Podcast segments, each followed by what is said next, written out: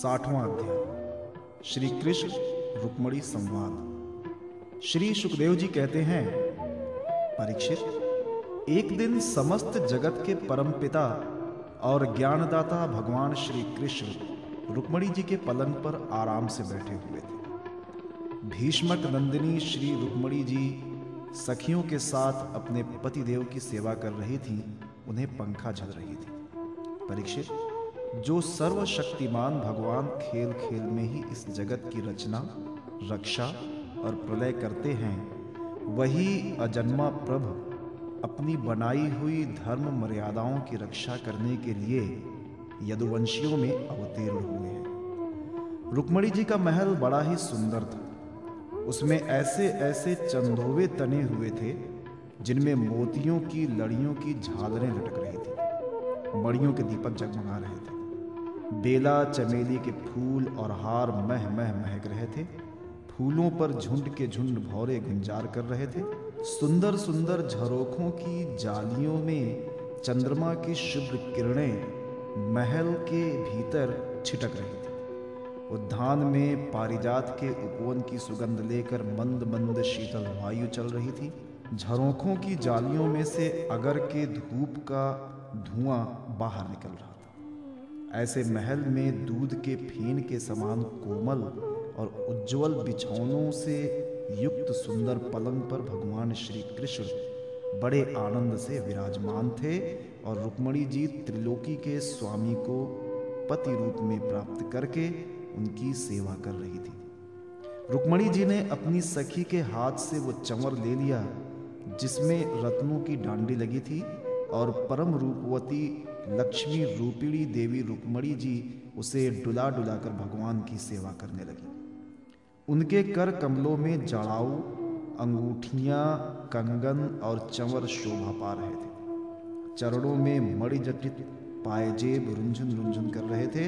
अंचल के नीचे छिपे हुए स्तनों की केशर की लालिमा से हार लाल लाल जान पड़ता था और चमक रहा था। नितंब भाग में बहुमूल्य करधनी की लड़ियाँ लटक रही थीं। इस प्रकार वे भगवान के पास ही रहकर उनकी सेवा में संलग्न थी।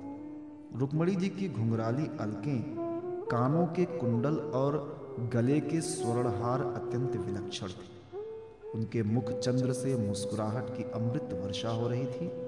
ये रुक्मणी जी अलौकिक रूप लावण्य लक्ष्मी जी ही तो हैं। उन्होंने जब देखा कि भगवान ने लीला के लिए मनुष्य का सा शरीर ग्रहण किया है, तब उन्होंने भी उनके अनुरूप रूप प्रकट कर दिया। भगवान श्री कृष्ण ये देखकर बहुत प्रसन्न हुए कि रुक्मणी जी मेरे परायण हैं। मेरी अनंत प्रेयसी हैं। तब उन्होंने बड़े प्रेम से मुस्कुराते हुए उनसे कहा, भगवान श्री कृष्ण ने कहा, राजकुमारी बड़े बड़े नरपति, जिनके पास लोकपालों के समान ऐश्वर्य और संपत्ति है, जो बड़े महानुभाव और श्रीमान हैं, तथा सुंदरता, उदारता और बल में भी बहुत आगे बढ़े हुए हैं, तुमसे विवाह करना चाहते थे। तुम्हारे पिता और भाई भी उन्हीं के साथ तुम्हारा विवाह करना चाहते थे। यहाँ तक कि उन्होंने वागदान भी कर दिया था। शिशुपाल आदि बड़े बड़े वीरों को, जो कामोन्मत्त होकर तुम्हारे याचक बन रहे थे। तुमने छोड़ दिया और मेरे जैसे व्यक्ति को, जो किसी प्रकार तुम्हारे समान नहीं है, अपना पति स्वीकार किया। ऐसा तुमने क्यों किया? सुंदरी, देखो, हम जरासंध आदि राजाओं से डरकर समुद्र की शरण में आ बसे हैं। बड़े बड़े बलवानों से हमने वैर बाँध रखा है और प्रायः राज सिंहासन के अधिकार से हम वंचित ही हैं। सुंदरी हम किस मार्ग के अनुयायी हैं? हमारा कौन सा मार्ग है? ये भी लोगों को अच्छी तरह मालूम नहीं है। हम लोग लौकिक व्यवहार का भी ठीक ठीक पालन नहीं करते। अनुनय विनय के द्वारा स्त्रियों को रिझाते भी नहीं। जो स्त्रियाँ हमारे जैसे पुरुषों का अनुसरण करती हैं, उन्हें प्रायः क्लेश ही क्लेश भोगना पड़ता है। सुंदरी, हम तो सदा के अकिंचन हैं। न तो हमारे पास कभी कुछ था और न रहेगा।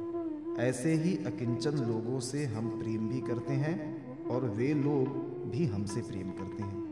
यही कारण है कि अपने को धनी समझने वाले लोग प्रायः हमसे प्रेम नहीं करते, हमारी सेवा नहीं करते। जिनका धन, कुल ऐश्वर्य सौंदर्य और आय अपने समान होती है, उन्हीं से विवाह और मित्रता का संबंध करना चाहिए।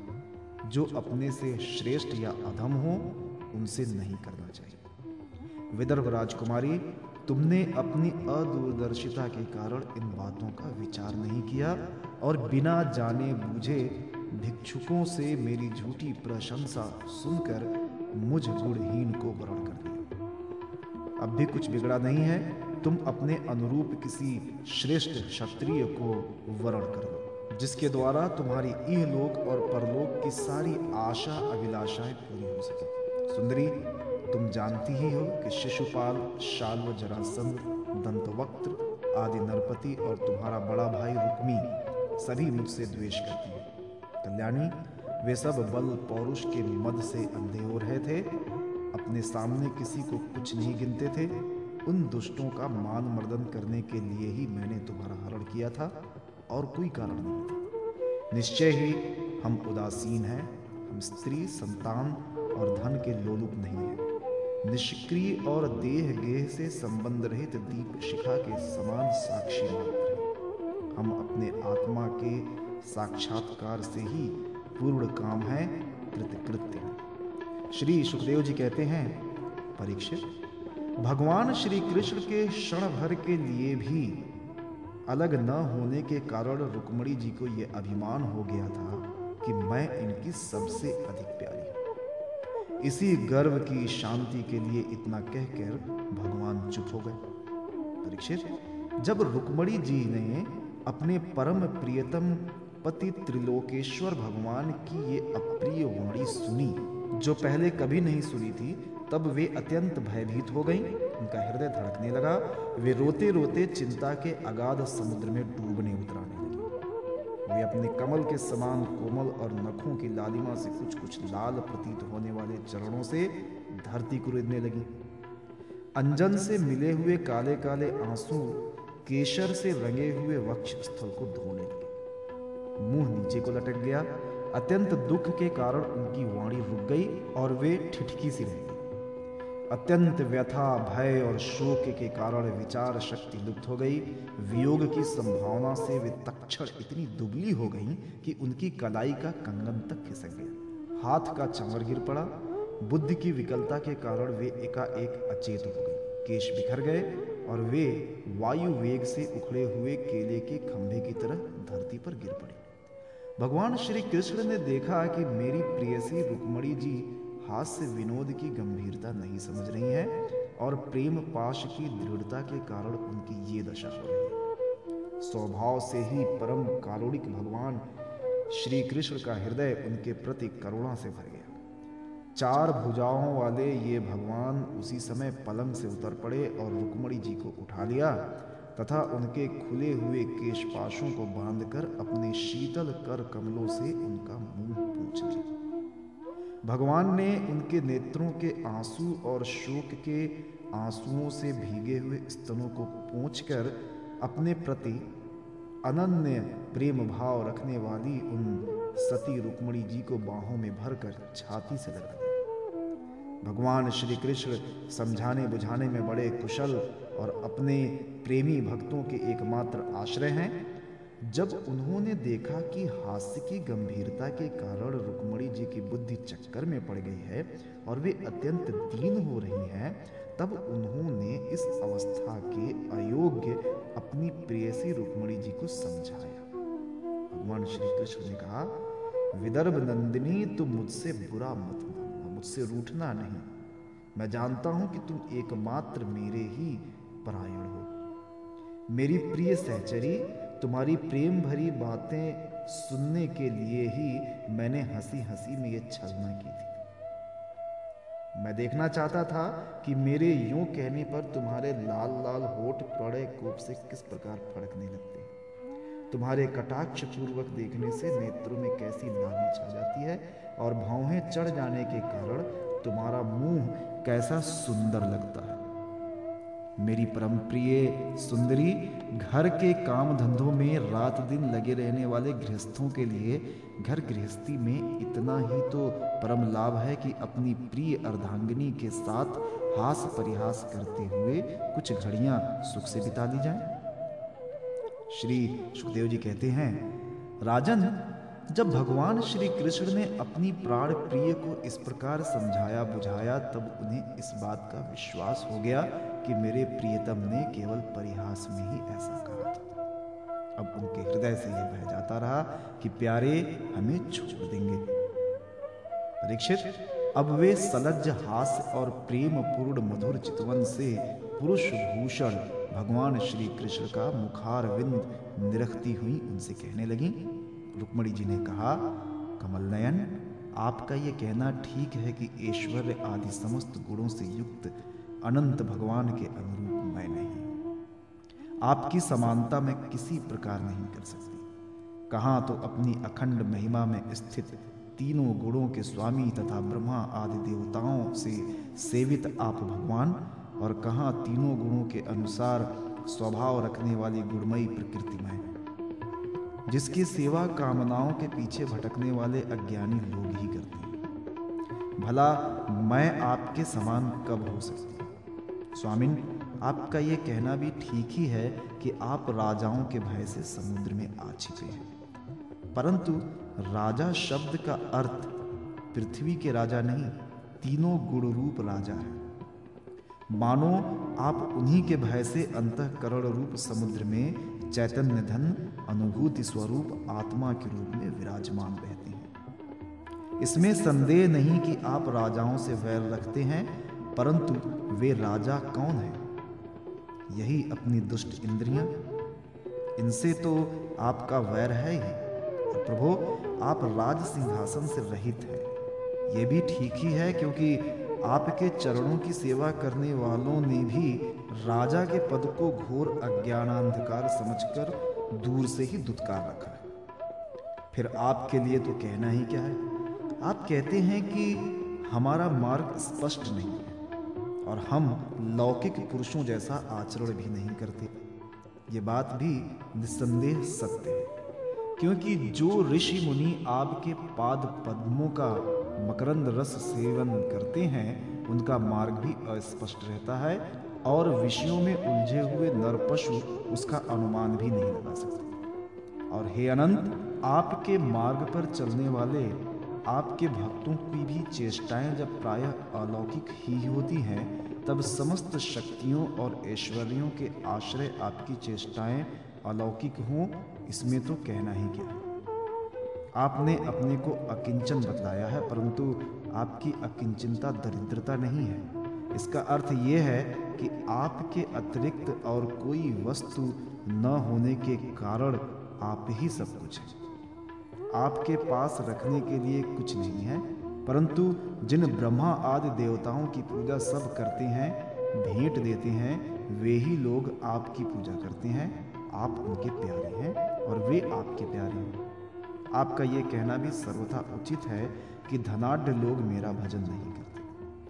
जो लोग अपनी धनाढ़ता के अभिमान से अंधे हो रहे हैं और इंद्रियों को तृप्त करने में लगे हैं, वे न तो आपका भजन सेवा ही करते हैं और न तो ये जानते हैं कि आप मृत्यु के रूप में उनके सिर पर सवार हैं। जगत में जीव के लिए जितने भी वांछनीय पदार्थ हैं, धर्म, अर्थ, काम, मोक्ष, उन सब के रूप में आप ही प्रकट हैं। आप समस्त वृत्तियों, प्रवृत्तियों, साधनों, सिद्धियों और साध्यों के फल स्वरूप हैं। विचारशील पुरुष आपको प्राप्त करने के लिए सब कुछ छोड़ देते हैं। भगवान, उन्हीं विवेकी पुरुषों का आपके साथ संबंध होना चाहिए। जो लोग स्त्री पुरुष के सहवास से प्राप्त होने वाले सुख या दुख के वशीभूत हैं, वे कदापि आपका संबंध प्राप्त करने के योग्य नहीं है। ये ठीक है कि भिक्षुकों ने आपकी प्रशंसा की है। परंतु किन भिक्षुकों ने? उन परम शांत सन्यासी महात्माओं ने आपकी महिमा और प्रभाव का वर्णन किया है, जिन्होंने अपराधी से अपराधी व्यक्ति को भी दंड न देने का निश्चय कर लिया। मैंने अदूरदर्शिता से नहीं, इस बात को समझते हुए आपको वर्ण किया है कि आप सारे जगत के आत्मा हैं और अपने प्रेमियों को आत्मदान करते हैं। मैंने जानबूझकर उन ब्रह्मा और देवराज इंद्र आदि को भी इसलिए परित्याग कर दिया है कि आपकी भावों के इशारे से पैदा होने वाला काल अपने वेग से उनकी आशा अभिलाषाओं पर पानी फेर देता है। फिर दूसरों की शिशुपाल दंतवक्त्र या जरासंध की तो बात ही क्या है? सर्वेश्वर आर्यपुत्र आपकी ये बात किसी प्रकार युक्ति संगत नहीं मालूम होती है कि आप राजाओं के भय से भयभीत होकर समुद्र में आ बसे क्योंकि आपने केवल अपने शांग धनुष के टंकार से मेरे विवाह के समय आए हुए समस्त राजाओं को भगाकर, अपने चरणों में समर्पित मुझ दासी को उसी प्रकार हरण कर लिया, जैसे सिंह अपनी कर्कश ध्वनि से वन पशुओं को भगाकर अपना भाग ले आवे। कमलदयन आप कैसे कहते हैं कि जो मेरा अनुसरण करता है, उसे प्रायः कष्ट ही उठाना पड़ता है? प्राचीन काल के अंग पृथु भरत, ययाति और गय आदि जो बड़े बड़े राजेश्वर अपना अपना एक छत्र साम्राज्य छोड़कर आपको पाने की अभिलाषा से तपस्या करने वन में चले गए थे, वे आपके मार्ग का अनुसरण करने के कारण क्या किसी प्रकार का कष्ट उठा रहे हैं? आप कहते हैं कि तुम और किसी राजकुमार का वरण करो। भगवान, आप समस्त गुणों के एकमात्र आश्रय बड़े बड़े संत आपके चरण कमलों की सुगंध का बखान करते रहते हैं। उसका आश्रय लेने मात्र से लोग संसार के पाप ताप से मुक्त हो जाते हैं। लक्ष्मी सर्वदा उन्हीं में निवास करती हैं। फिर आप बतलाइए कि अपने स्वार्थ और परमार्थ को भली भांति समझने वाली ऐसी कौन सी स्त्री है जिसे एक बार उन चरण कमलों की सुगंध सूंघने को मिल जाए और फिर वो उनका तिरस्कार करके ऐसे लोगों को वर्ण करे जो सदा मृत, रोग जन्म जरा आदि भयों से युक्त है। कोई भी बुद्धिमती स्त्री ऐसा नहीं कर सकती। प्रभो, आप सारे जगत के एकमात्र स्वामी हैं। आप ही इस लोक और परलोक में समस्त आशाओं को पूर्ण करने वाले एवं आत्मा हैं। मैंने आपको अपने अनुरूप समझकर ही वर्ण किया है। मुझे अपने कर्मों के अनुसार विभिन्न योनियों में भटकना पड़े। इसकी मुझको परवाह नहीं है। मेरी एकमात्र अभिलाषा यही है कि मैं सदा आपका भजन करने वालों का मिथ्या संसार भ्रम निवृत्त करने वाले तथा उन्हें अपना स्वरूप तक दे डालने वाले आप परमेश्वर के चरणों की शरण में अच्युत, शत्रु सूदन, गधों के समान घर का बोझा ढोने वाले, बैलों के समान गृहस्थी के व्यापारों में जुटे रहकर कष्ट उठाने वाले, कुत्तों के समान तिरस्कार सहने वाले बिलाव के समान कृपण और हिंसक तथा क्रीतदासों के समान स्त्री की सेवा करने वाले शिशुपाल आदि राजा लोग, जिन्हें वरण करने के लिए आपने मुझे संकेत किया है उसी अभागिन स्त्री के पति हों, जिनके कानों में भगवान शंकर, ब्रह्मा आदि देवेश्वरों की सभा में गाई जाने वाली आपकी लीला कथा ने प्रवेश नहीं किया ये मनुष्य का शरीर जीवित होने पर भी मुर्दा ही है। ऊपर से चमड़ी, दाढ़ी, मूछ, रोए, नख और केशों से ढका हुआ है, परंतु इसके भीतर मांस, हड्डी, खून, कीड़े, मलमूत्र, कफ, पित्त और वायु भरे पड़े।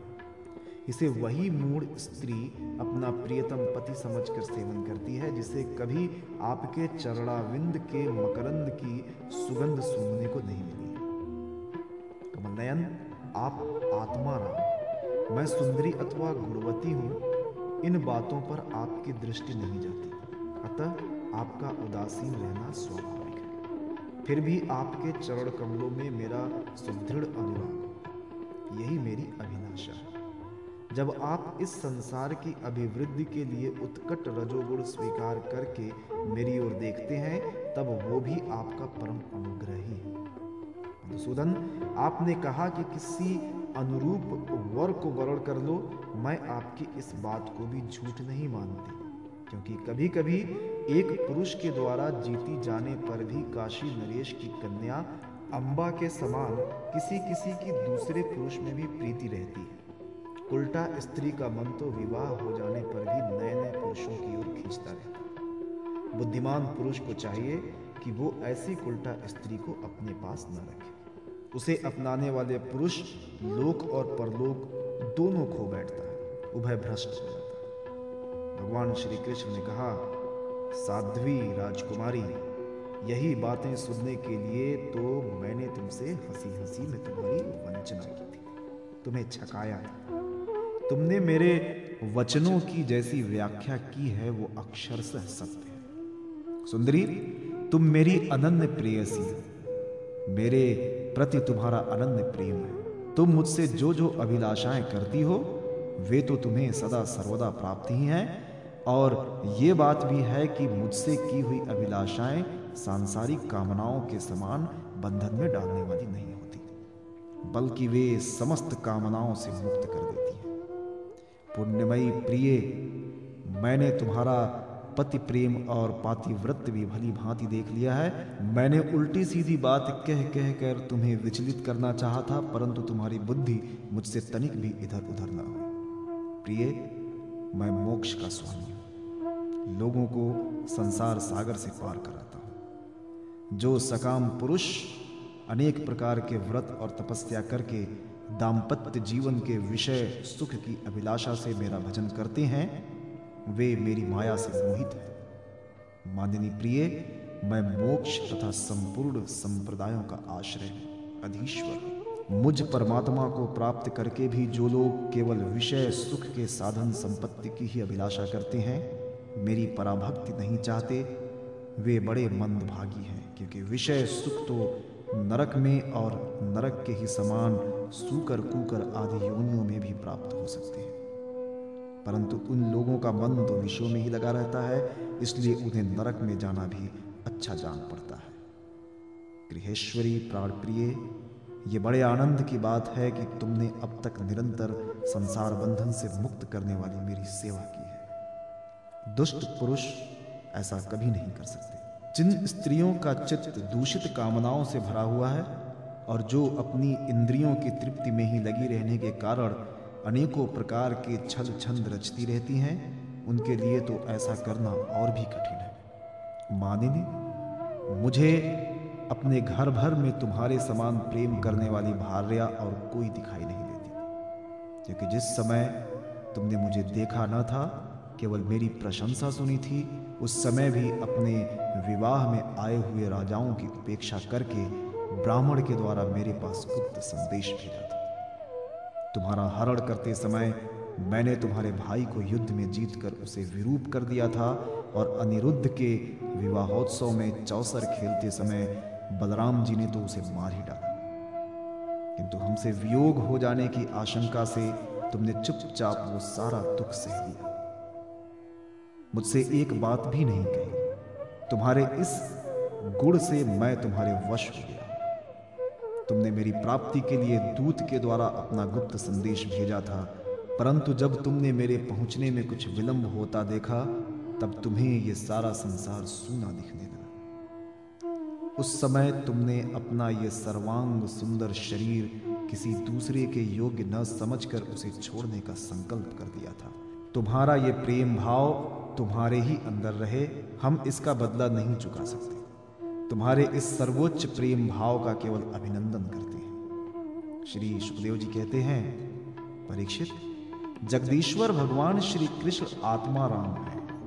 वे जब मनुष्यों की सी लीला कर रहे हैं, तब उसमें दाम्पत्य प्रेम को बढ़ाने वाले विनोद भरे वार्तालाप भी करते हैं और इस प्रकार लक्ष्मी रूपीड़ी रुक्मणी जी के साथ विहार करते हैं। भगवान श्री कृष्ण समस्त जगत को शिक्षा देने वाले और सर्वव्यापक हैं। वे इसी प्रकार दूसरी पत्नियों के महलों में भी गृहस्थों के समान रहते और गृहस्थोचित धर्म का पालन करते